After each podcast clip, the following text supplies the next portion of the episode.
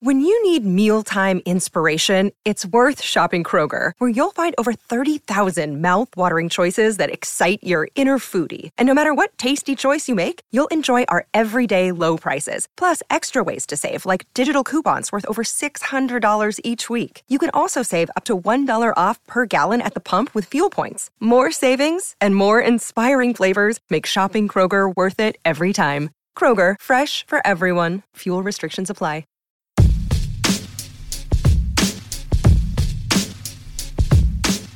Again, everybody. My name is Mike Petraglia. It's episode 221 of Patriots Beat on the CLNS Media Network. You can find us at www.clnsmedia.com.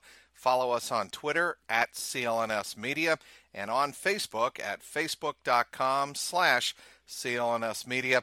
You can also follow me at Trags, T R A G S. This week gives me a great pleasure to introduce our guest. I have followed this man for a long, long time and been a fan of his work for a very, very long time. But it's not only the work of Ron Borges I admire, it's the places he's been and the stories he can tell. And uh, Ron, welcome to Patriots Beat Podcast. Thanks, Trags. It's, uh, it's a pleasure to be here. Yeah, I'm uh, I'm really looking forward to getting in uh, to a lot of football history as it relates to the NFL, the Patriots' opponent this week, the Oakland Raiders, uh, and uh, the New England Patriots, of course. And I want to start with the book you just co-wrote uh, with Upton Bell, "Present at the Creation: My Life in the NFL and the Rise of America's Game." I mean, you can't get much more historical than to get into uh, the history of the NFL with one of the key figures. And I didn't really appreciate this, Ron. I think I might have known it, but I didn't fully appreciate the fact that Upton Bell's dad, Bert Bell, the great Bert Bell, really helped uh, save the NFL after World War II. Explain. Yeah, he certainly did. You know, Don Shula and many others have credited him with that. You know, uh, he had owned the, the uh, Eagles and then the Steelers, and then during the war, he and Art Rooney were both struggling, so they put the franchises together and called them the, the Steagles uh, for a year. And uh, you know he was well respected amongst the owners because they knew uh, you know he'd been down in the trenches losing money like most of them, and they elected him as the uh, as the commissioner in 1946 to uh, replace uh, Elmer Layden. And you know he only said he would take the job if if he could run the place. And uh, they trusted him, and, and uh, he then went about making an incredible amount of changes. Uh, he integrated, the reintegrated pro football a year before Jackie Robinson ever got to the major leagues. Uh, little known fact. Uh, he, he invented the college draft, which has become a staple, a business staple for all the professional leagues. Uh, he signed the first national television contracts and convinced uh, some of the teams that had good individual deals uh, that they would be better served uh, with a, a, deal that benefited all the teams. And that was not easy to convince guys like George Preston Marshall, who owned the Redskins. Hmm. Uh, but he pulled that off, and on and on he went. He, he recognized he, he not only was the first to recognize the players' union, he pushed uh, the other owners who were not interested in, in unions. And one of the things he said to them was, uh, "Look, we got antitrust problems. The draft. Uh, now we're trying to get this national TV contract, and uh, you know one way to get around some of this is to get a, a collective bargaining agreement, which of course the league still uses to get around the antitrust laws. So Bert was a, a guy who really uh, saved the league. He also was the guy who convinced the uh, owners uh, to do one of the most what what became one of the critical things to the growth of the league. Uh, he came up with the overtime uh, rule, and of course in 1958, the Giants and the Colts, the number one uh, defense against the number one offense, end up playing the championship game. It's a tie at the end of the uh, regulation, and many of the players, uh, Trag, started to walk off the field because they had no idea. They just thought, well, okay, I guess that's it. We're both champions, or nobody's champion, and they have to stop a lot of the players and tell them, uh, no, no, no, no, we got this thing called overtime. And because of that, it bled into what was considered prime time in those days. And of course, there were only this is well before your time being a young man like yourself. Uh, but there was only only three TV networks, and uh, prime time was pretty much devoted on Sunday nights to the Ed Sullivan Show. It was the most watched in terms of uh, percentage of Americans uh, of any other show in history, and it will never be. No one will ever compare. It was somewhere in the nature of 73% of, of, of people in the country who had televisions watched the Ed Sullivan Show. Well, they turn it on, and there's no Ed Sullivan, no Topo Gigio, no you know people balancing plates on their head. uh, there was a football game, which at that time the sport was still considered uh, somewhat beneath college football and certainly well behind baseball. People watched the the, the end of the game. It was terrible, tremendously exciting.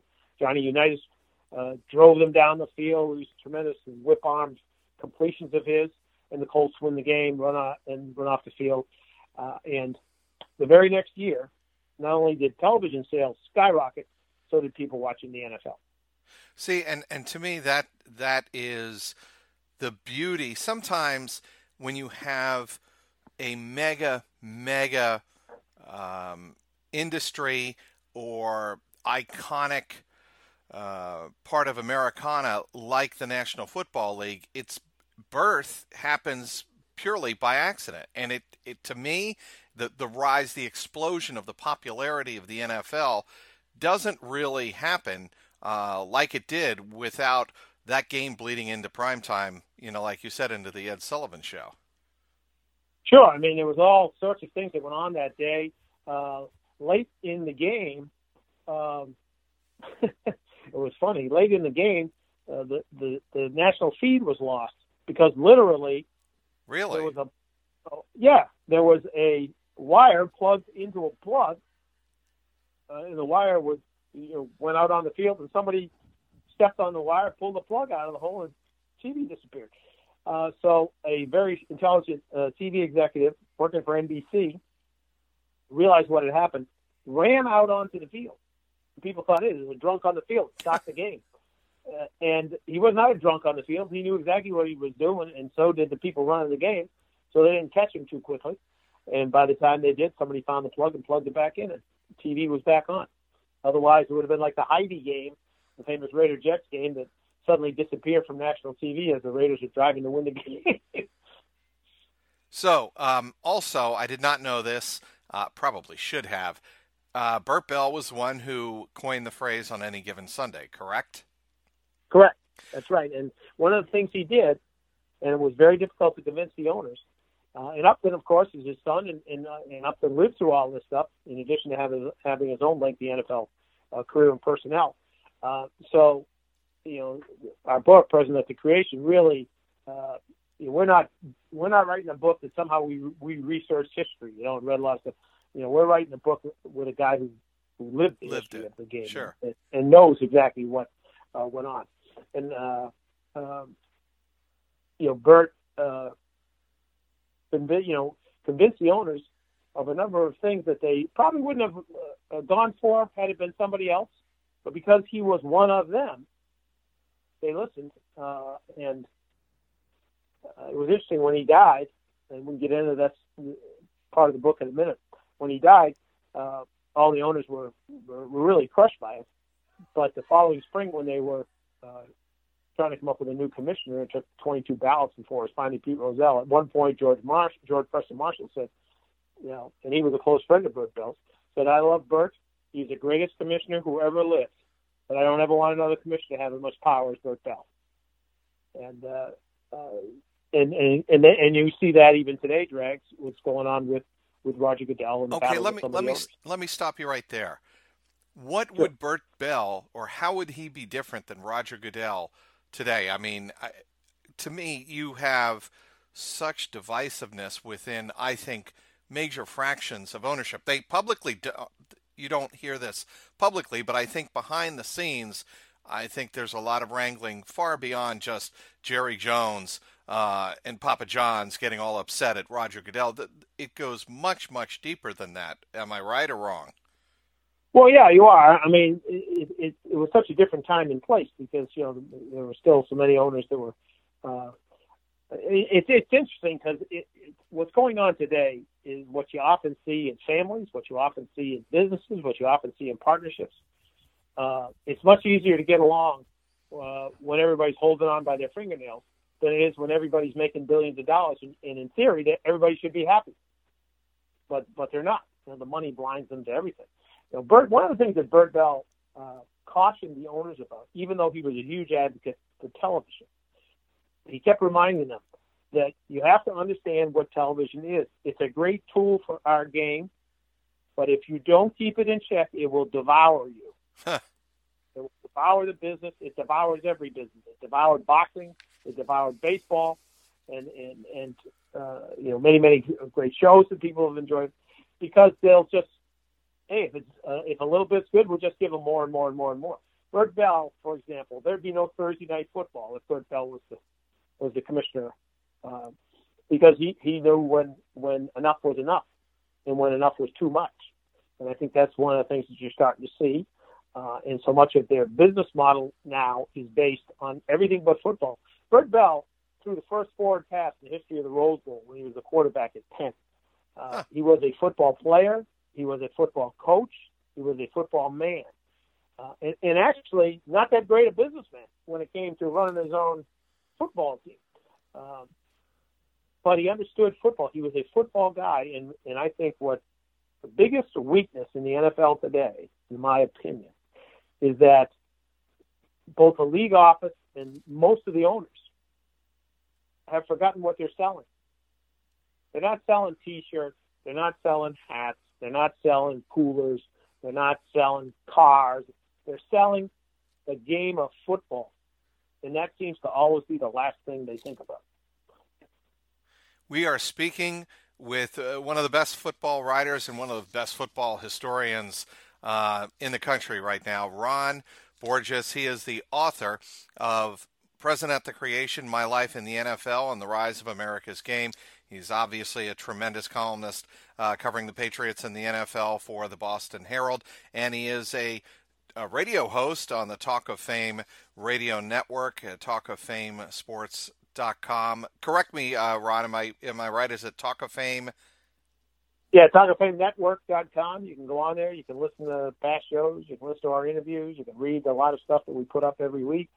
Um, we try to focus both on the present day, but looking at it through the prism of, of history. And we bring on a lot of Hall of Famers and a lot of present day players and coaches as well, along with my co-host Rick Gosselin in Dallas and uh, Clark Judge in New York. Between us, we got We've been around longer than the dinosaurs, so uh, you know we're fortunate to be able to get a lot of people. I mean, we've had the commissioner on, we've had Jerry Jones on, and we can't get rid of Jerry Jones. Uh, you know, he, he he comes on quite uh, frequently. We had Bob Kraft on, a lot of uh, bulk of uh, uh, of the Hall of Famers that are still alive, and and uh, many many coaches and and players uh, from today's game. Uh, so you know, it's it's another way we try to combine the two. Because I think it's very difficult to understand where pro football is today if you don't understand what preceded it. You know, what what what history tells us about uh, how they got here and and whether or not they're going to stay here. And if they're not there, they're not going to stay here. Not in the in the successful form they are now. Once again, speaking. One of the things oh, go ahead, Ron. Yep. Well, one of the things you asked about Bert Bell handling certain situations.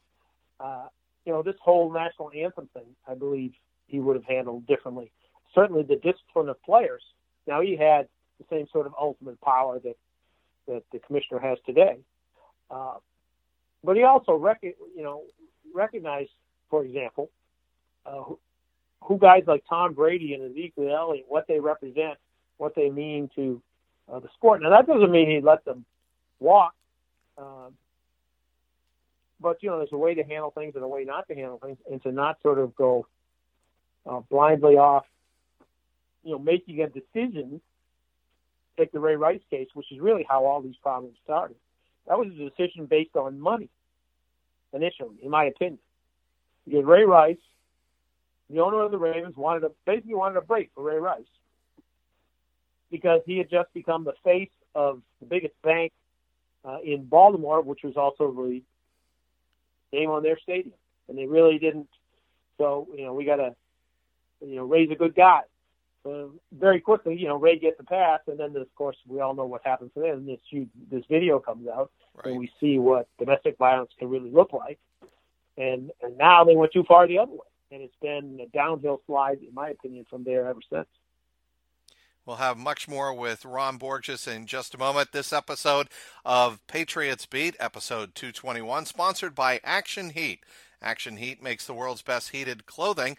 That's right, heated clothing powered by rechargeable batteries. Action Heat, the perfect solution to keep you toasty and warm even in the most frigid winter weather. Action Heat clothing provides toasty warmth and comfort for your whole body, included heated jackets, socks, gloves, hats, and even undergarments like long johns. You can stay warm and cozy from head to toe with Action Heat.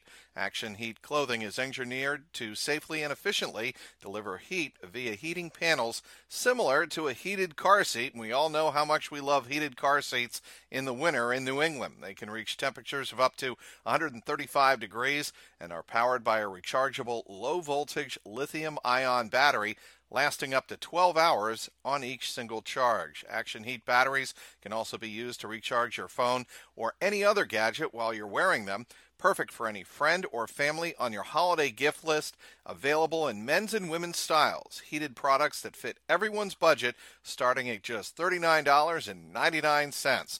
I have an Action Heat vest, and I swear by it. It's already gotten cold here in New England, of course, if you've stepped outside in the last four or five days, and this vest keeps me nice and toasty while allowing my arms to be free. We've got a special deal for our listeners to save 15% off your entire order. Just go to actionheat.com slash beat. That's action dash heat.com slash beat to check out everything Action Heat has to offer. That's action heat.com slash beat or use the coupon code BEAT at checkout to save 15%. Stay toasty warm while you enjoy all of our outdoor or all of your outdoor activities this winter with Action Heat and we thank them for sponsoring this episode of Patriots Beat. Speaking again with Ron Borges, uh, veteran columnist uh, for the Boston Herald, covering the National Football League, and of course uh, the NFL, uh, and of course the Patriots uh, for the Boston Herald. Uh, we want to finish up talking about present at the creation, my life in the NFL, and the rise of America's game. Ron, we've talked a lot about Bert Bell. Let's you spoke, of course, in this book, really is co authored with his son, Upton Bell, who has his own legacy here in New England uh, and in the NFL. What spurred you to write this book with Upton? Well, Upton's been a friend of mine for a long time, and you know we talked often about various things in the NFL, and uh, over time, um, Ernie Accorsi, the former general manager of the Giants, uh, and a good friend of Upton's, approached Upton and, and Ernie had done a book a few years ago called The GM, which is a very interesting book. I recommend it to people. And uh, he told Upton, uh, you know, you should uh, um, you should really think about doing a book. I mean, he's sort of like the uh, Forrest Gump of of professional football. You know, he was at every uh, one way or another. He was at the famous '48 snow game where Bert Bell. Imagine, uh, imagine Roger Goodell doing this today. Out on the field, there's Bert Bell and players from both teams pulling the tarp off the field because it was frozen on the ground and they couldn't get it off because it had been it had been so cold and snowy the night before, and they wanted to cancel the game. And Bert and Upton heard the whole phone call as a, as a young man in the house, uh, to tell the owner of the Eagles, uh, I believe it was the Eagles, that no, we're playing the game because it's on national television. It was the first national televised game uh, ever uh, in, in the NFL we got to play the game because if we don't, if we cancel, if we postpone this game, we will lose our credibility forever with these television people. So there's the commissioner, literally in a suit and a top coat and a hat, pulling the tarp up off the field along with a bunch of players from both teams. And Upton was in the press box that day. Um, so he, you know, he he was at the 58 game, the championship game. He was the player personnel director of the Colts that went to the Super Bowl three in 1968 and committed what Upton calls in the book uh, the NFL's original sin, which was losing to the AFL. yep. Uh, even though it turned out to be the greatest marketing thing that ever could have happened to, to them, uh, they didn't see it that way. And uh, uh, Upton, of course, Don Shula was coaching that team, and Upton realized that day that nothing was ever going to be the same with that uh, front office group because the owner, Carroll Rosenbloom, was embarrassed in front of the other owners who were irate that they had lost to these upstart AFL. And uh, within a year, Shula was gone. Everybody was, and within two years, everybody was gone, including Upton, who went. Uh, they won Super Bowl five. Uh, nearly every player on the team was someone that Upton had drafted or signed, and he then went and came to New England in 1971 as the youngest general manager in the league. He was 33 years old, and if nothing else, if he accomplished nothing else, and he accomplished uh, quite a lot in his brief two years before he and Billy Sullivan got in and he got fired. He saved the Patriots from the worst of things because many people, especially you younger uh, listeners to your podcast, don't know that at that time when he got here, they were not the Boston Patriots and they were not the New England Patriots. Upton came to town and he saw a headline in the morning paper before his first press conference as new general manager. It said, BS Patriots signed Bell. They, they had changed the name to the Bay State Patriots. Really? And Upton, yes, and then Upton immediately thought, this is a headline, a headline writer's dream and a general manager's nightmare. It's going to be BS Patriots fumble ball, BS Patriots. so he went to the Billy Sullivan and the other uh, people on the board. They had 22 people running the team at the time. he said, "This can't be. We get this. We cannot. This can't be the name of the team." uh, and it was quickly changed to the New England Patriots. And that was how he started. In fact, his first, his very first press conference, he walked up there and he, he went to start. And the first thing he did was he went to put his hand on the podium, and people started yelling at him, "Don't touch it! Don't touch it!" Because they had, the, the, about a year earlier, they had hired a coach named Clive Rush, and at the opening press conference, he put his hand on the microphone, and there was some sort of an electrical uh, reaction, and he and he and he got a shot and got knocked on the ground. So uh, Upton uh, standing there, sort of jumps back, and then the first question he was asked, literally, was by a name a guy named Jack Clary, and Jack said to him, uh, "Mr. Bell, you were the Super Bowl winning team. Why would you ever come here?" And Upton said, it says in the book as he's standing there, he's thinking, maybe I just made the biggest mistake of my life because that's not what he expected. He thought he was going to hear questions about how you're going to turn the team around, what are you going to do with the number one pick, who you know was Jim Plunkett, uh, and, and so forth. Instead, people want to know what he was doing, why he would take the job. Wow, that is uh, see that that alone, that little uh, morsel that anecdote, Ron, makes me want to go out and buy this book. And I'm not just saying that because um, we're pitching the pitching the book or what have you, or, or you're pitching the book. It's because stories like that give perspective on what the league is and what the Patriots are now. I mean, I know Jack Clary uh, went to many of Boston College games with him, and he wrote mm-hmm. uh, the book on the old man. And you know who the old man is, Ron? Paul Brown. Very good. And yeah. he knows uh, better than most how much I appreciate uh, Paul Brown. And um, I look, we're going to go full disclosure here, Ron. Um, I have a picture that you were gracious enough to give me of Paul Brown and Bill Walsh in my office, and it is the picture of the both of them looking out on the field, wondering how are we going to make Kenny Anderson, this kid from Augustana College, into a National Football League quarterback. And and Walsh um, has Paul Brown's ear, and and it's that picture that you know reminds me of the way the NFL used to be. And of course, it's not that way today. But uh, you know, I think Upton can certainly appreciate both the way it was back then and what it is now. I, uh, you tell me what what does Upton think of the way the Patriots are now and what the NFL is now? Well, I mean, he likes a lot of things about it, you know, and he and he respects a lot of things about it. You know how they've grown the game to such uh, magnitude. Uh, but you know, we do several chapters on uh, uh, you know where he thinks the game is is heading and where the pitfalls are. Uh, and you know, one of the things, not surprisingly, uh, of his fears is the overexposure, and the other is that that uh, um, one of the things that his dad always understood and and used to be able to sell to the owners and get things done and he could only sell it because he had been an owner and they knew. He kept telling them that the have nots must be protected from the have. And he started for example uh, uh, he changed the whole scheduling. For he used to do the schedule. Believe it or not Bert Bell would do the schedule himself huh. using dominoes on the kitchen table at his house in Philadelphia. That's how they, they had to move all these stadium parts around. You know, various dominoes represented. And one of the ideas he came up with was the weak teams. Early in the season, the weak teams play the weak teams. And of course, as you would imagine, the great teams, the Bears and the Giants and the Redskins of those days, they wanted to play those teams. They, you know, they wanted to, uh, you know, to have you know great records to take, start off with, uh, and, and run away from everybody.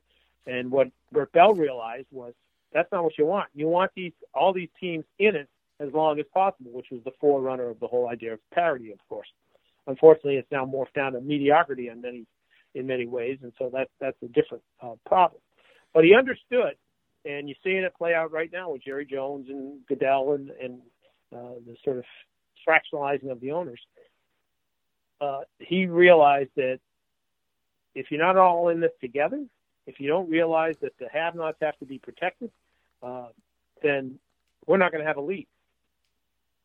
And uh, you know he uh, was really the guy, and then Pete Rozelle after him followed pretty much in his footsteps. I mean, uh, because of Bert Bell, Bert Bell helped Pete Rozelle get uh, his job with the Los Angeles Rams first as a PR guy, and then later as a general manager, and ultimately, of course, he replaced uh, uh, Bert as commissioner after Bert died in the stands at Franklin Field in a game played between the two teams he owned at one time, the Eagles hmm. and the Steelers, and had a heart attack in the stands right near the end of the game as Tommy McDonald was scoring a touchdown on a pass from Norm Van Brocklin uh, to give his old team, the Eagles, the victory.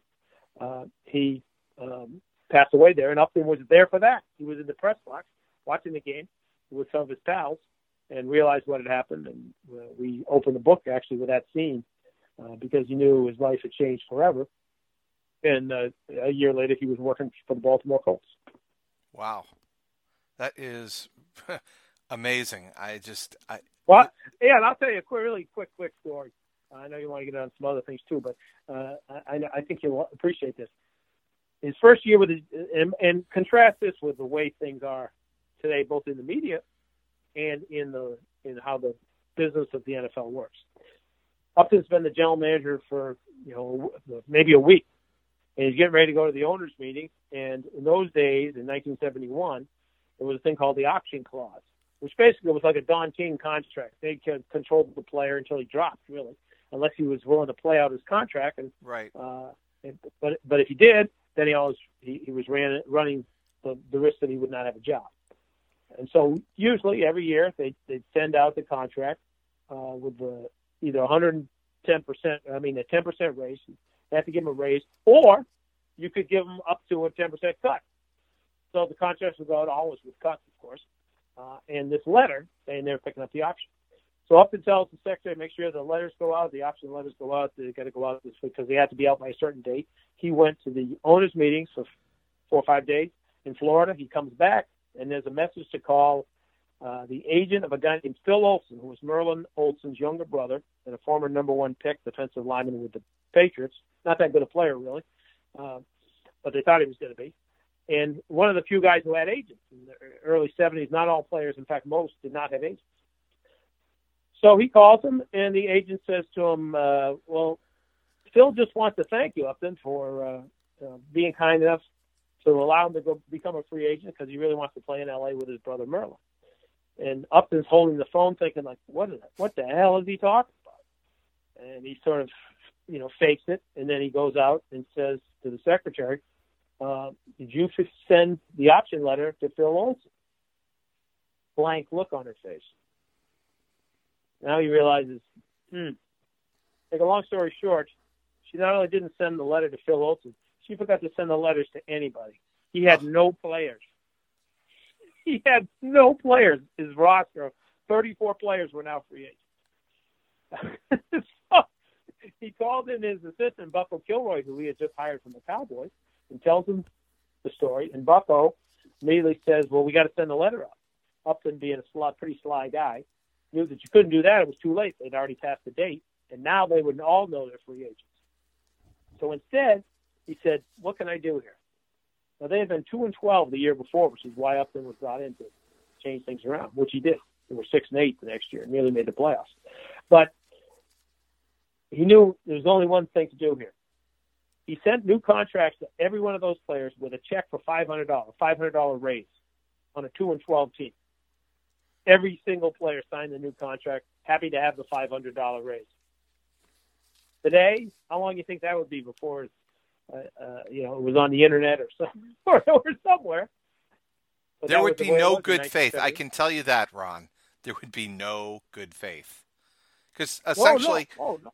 And, and essentially, what what has to happen in that case is, uh, you know, the owners or the GM has to have the good faith of the players that, hey, look, we, you know, we made uh, there was a snafu, uh, but we'll make good, and here's our good faith uh, offer. Correct? I mean, that's essentially what that right. was. Yeah, but but the players the players didn't know. I mean, they didn't have agents. Nearly very few of them had agents, and and the union was uh, really just sort of starting out in the, and was in the midst of a of a fight at Darby. Oh, right.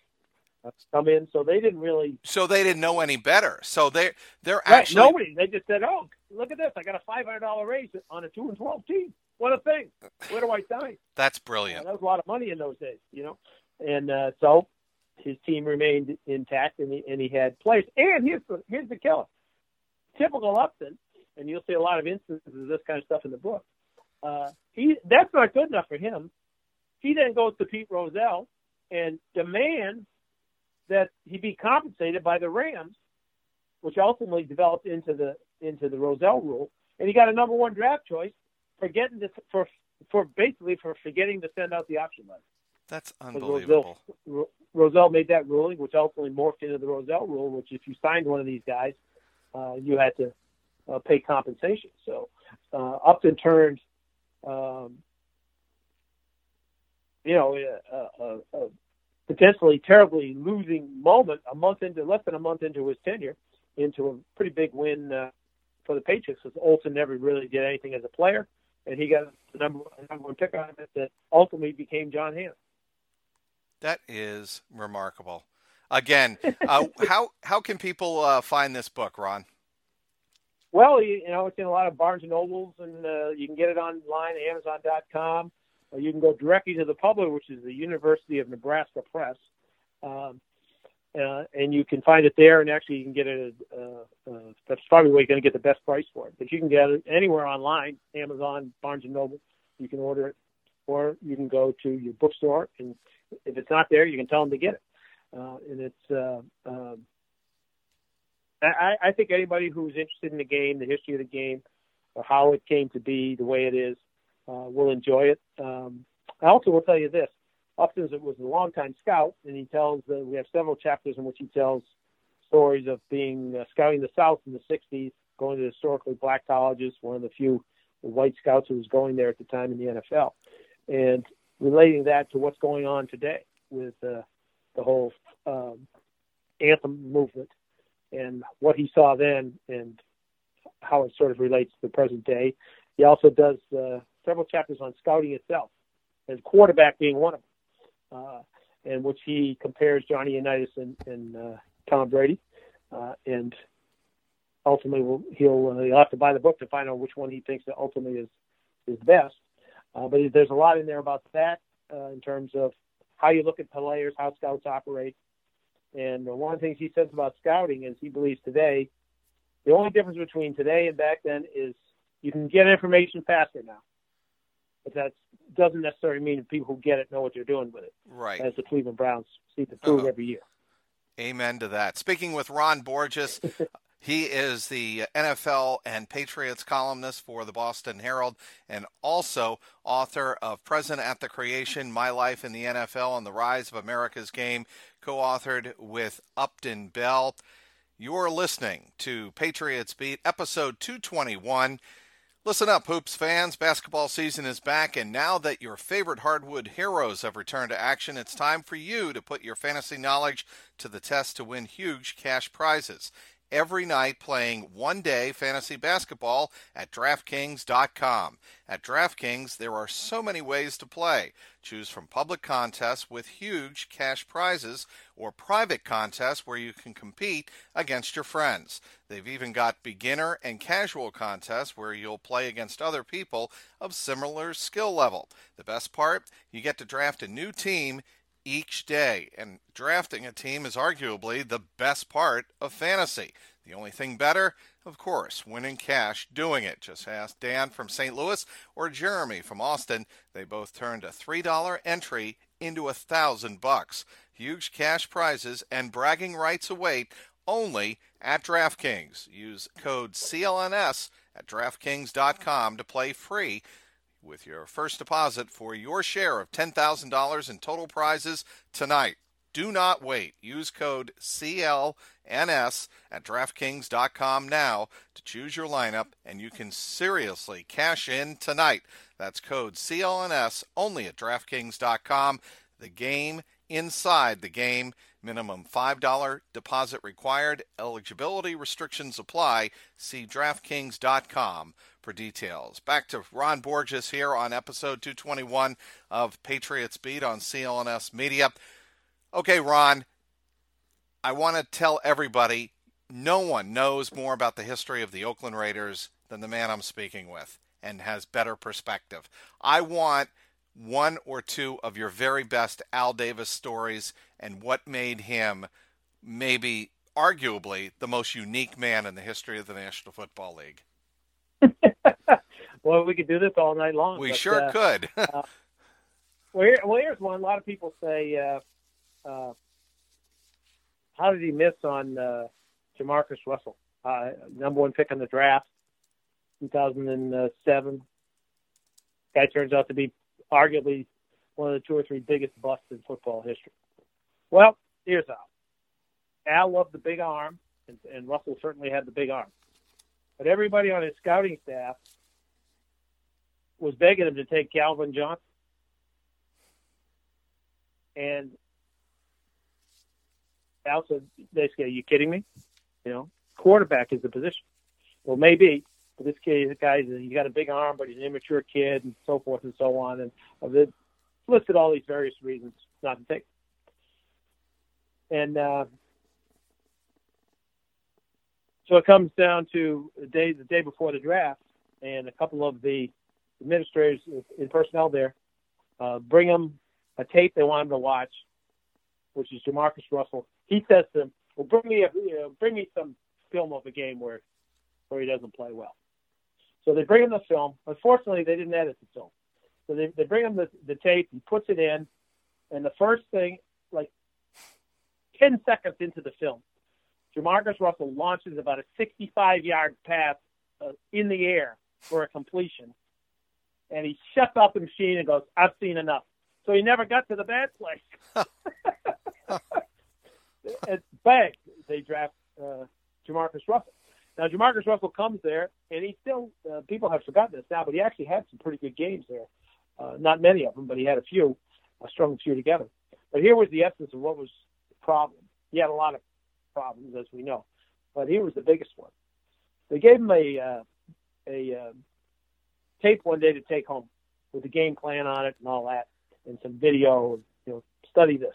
Okay, so he takes it. Goes back the next day. They said, you watch the video?" Uh, yeah, yeah, yeah.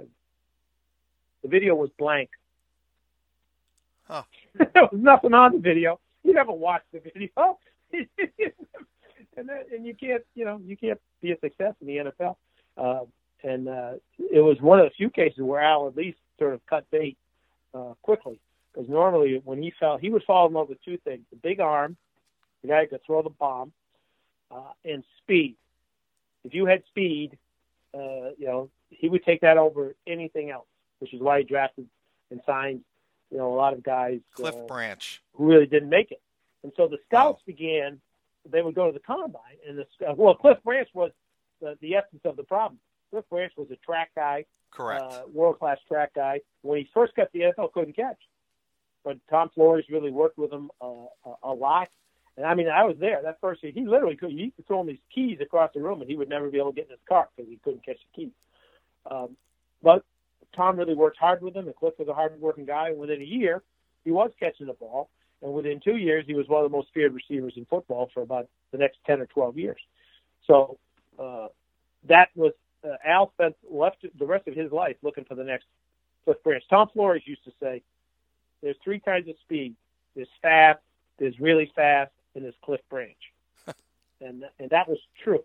I mean, that and that was definitely true. And so he spent the rest of his life looking for the next uh, Cliff Branch.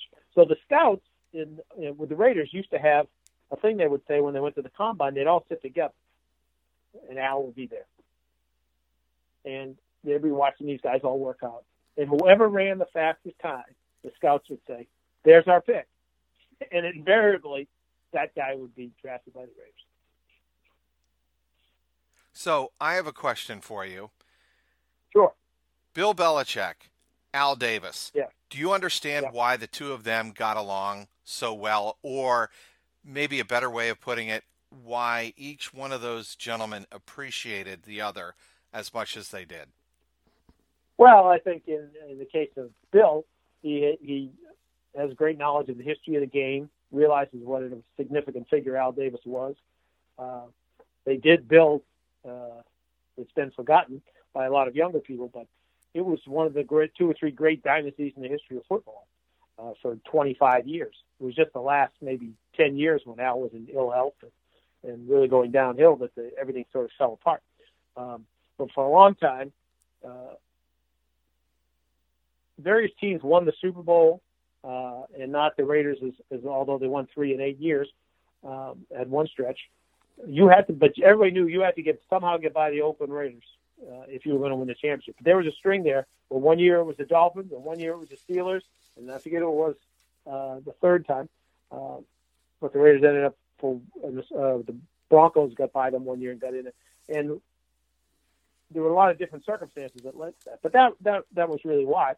Um, and he was a he's a very brilliant guy, um, and very uh, well versed in a lot of different things, not just football. Uh, and I, and Belichick respected all of that. On the flip side, I think what Davis saw in Belichick uh, was a little bit of himself, and maybe a lot of himself. He was uh, always searching for an edge, uh, always being as close to the line, and maybe drifting over the line uh, to do something to help your team. Uh, everything was about uh, your team, and and Bill was a smart guy as well, and and also was quite uh, the other key thing to it, he was always quite respectful of of, of Al, because if you didn't have that, you know, you were gonna you know you were gonna have a hard time uh, uh, getting there with him. And, and Bill's very smart, and and uh, if there's one thing Al Davis respected, it was that. Like if you didn't, people had problems with Al Davis with people who didn't know what they were talking about, and were just sort of trying to BS their way through. That didn't fly with with Davis. Uh, you could challenge him, you could talk back to him, within reason uh, if you were working for him. But what you couldn't do was not know what you were doing or not know uh, whatever information it was that he, he was seeking. If you didn't have it, you better get it. And uh, certainly Belichick, uh, the kind of guy that he probably could have talked to all night long. Would he ever sign off on the Raiders going to Mexico City uh, for even for one game? No, no, no, because he would have assumed that uh, that the NFL was going to poison the water. I mean, you know, he, he, I mean, he went to his deathbed uh, believing, and and perhaps accurately, this I, I've never been able to prove this one way or the other, but he went to his deathbed believing that uh, they had a deal on the, and I know this is true. They had a deal on the table for the rights to John, to John Elway that had been accepted um, by the Colts. They were going to trade Lester Hayes and Rod Martin, two great defensive players. Right. Uh, Lester, in my mind, a Hall of Fame player, even though he's not in the Hall of Fame, uh, for the rights to John Elway.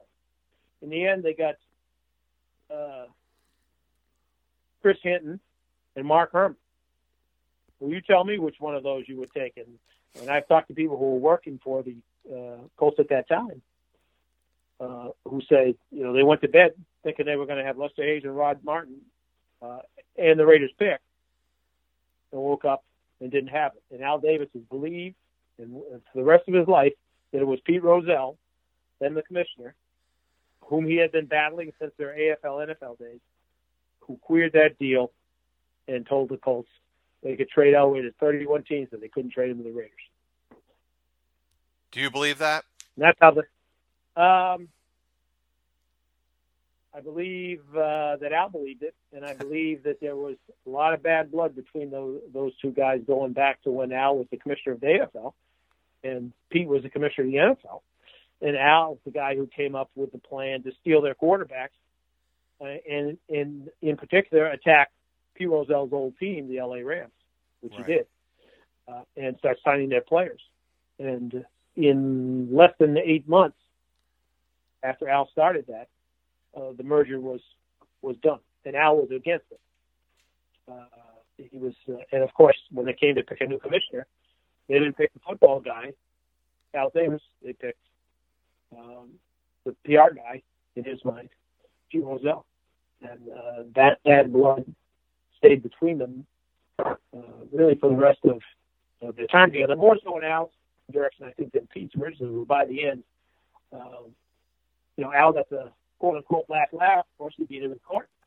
He Was able to move his team, created a franchise free agency. Uh, it really broke Pete uh, to the point where Pete ultimately uh, retired. We've been on the phone, uh, Ron, about 50 minutes, and we have just begun to scratch the surface of your knowledge of not only the Raiders but the NFL. I mean, I could go on and on and on, and we do have uh, some time restraints. So I want to get in this final segment, Ron, your quick thoughts on the Patriots. Are they going to be Super Bowl champions again, and why? or why not? Well, yeah, well, you know, I, I think it's it's always hard to make an intelligent uh, pick, you know, there's so much time between now and then. But uh, you know, they've got a couple things going for them. One is that the AFC stinks. I mean, there's there's not maybe there's two good teams if you think the Steelers are a good team, um, but they're not of. three good teams.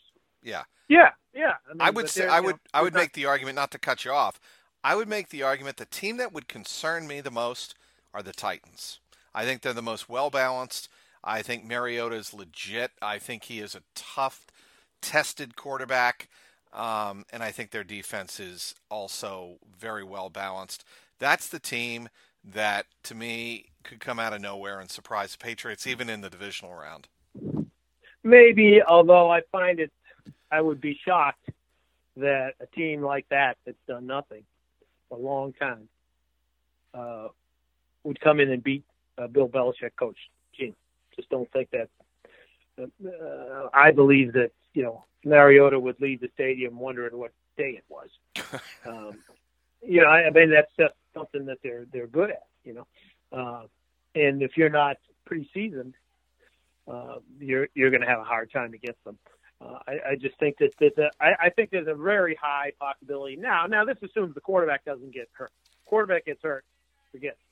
Uh, they're not going anywhere uh, because he's making up a lot of sins as he's as he's done many uh, many times for their team. It's why they've got the record uh, they have. You can talk all you want about Belichick and this and that and whatever else you want to talk about, but the, the most of the success of their team is their quarterback uh, doesn't make mistakes and most of these other teams' quarterbacks do make mistakes.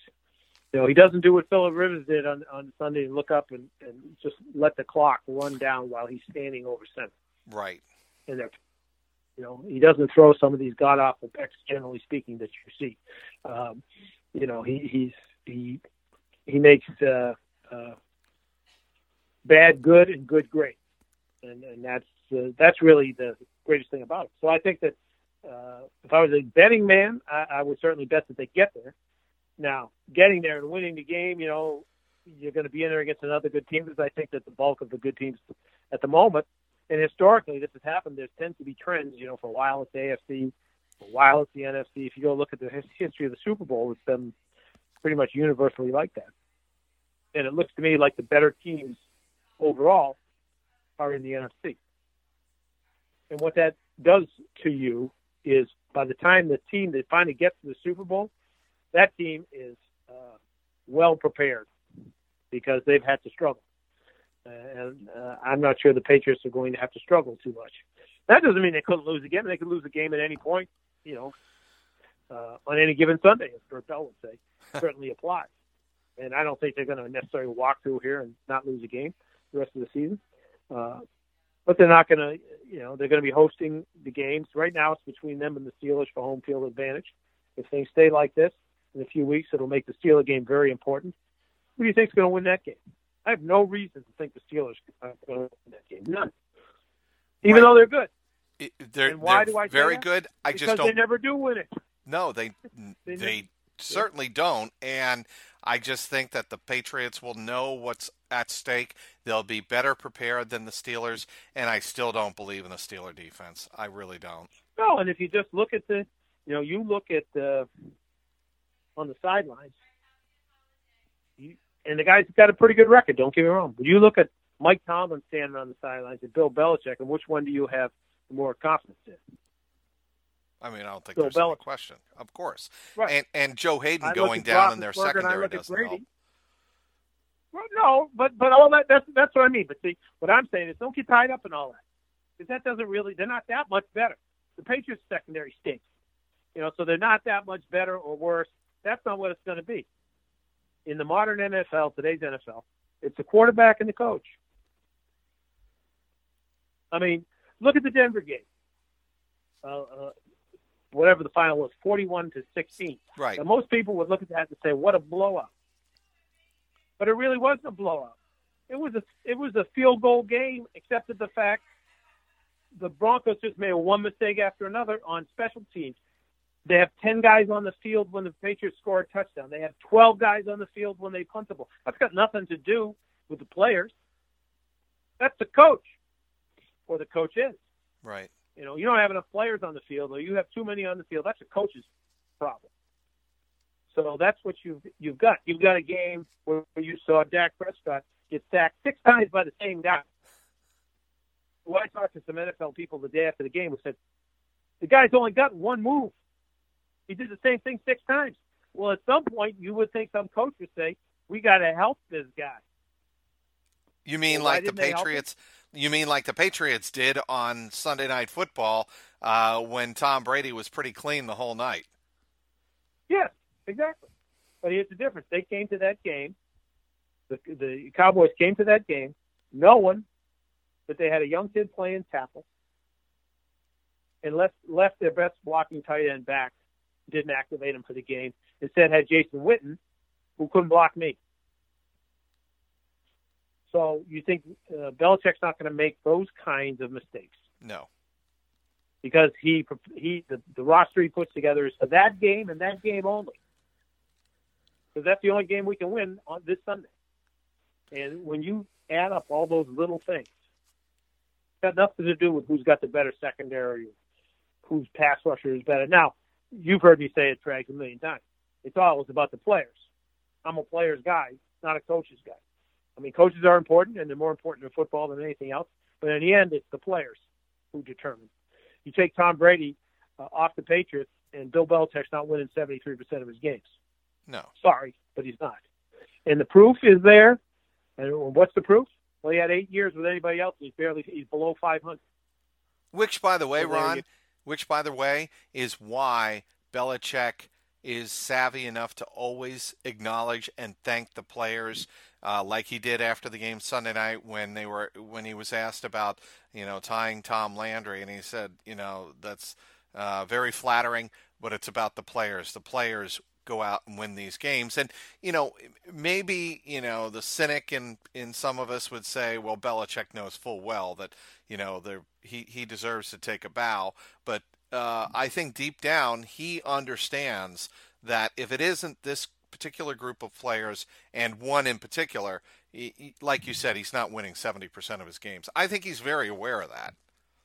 Oh no, I agree with you. He, he, he does understand that. Al Davis was the same way. Al Davis understood was about to play. I don't care how good a coach you are.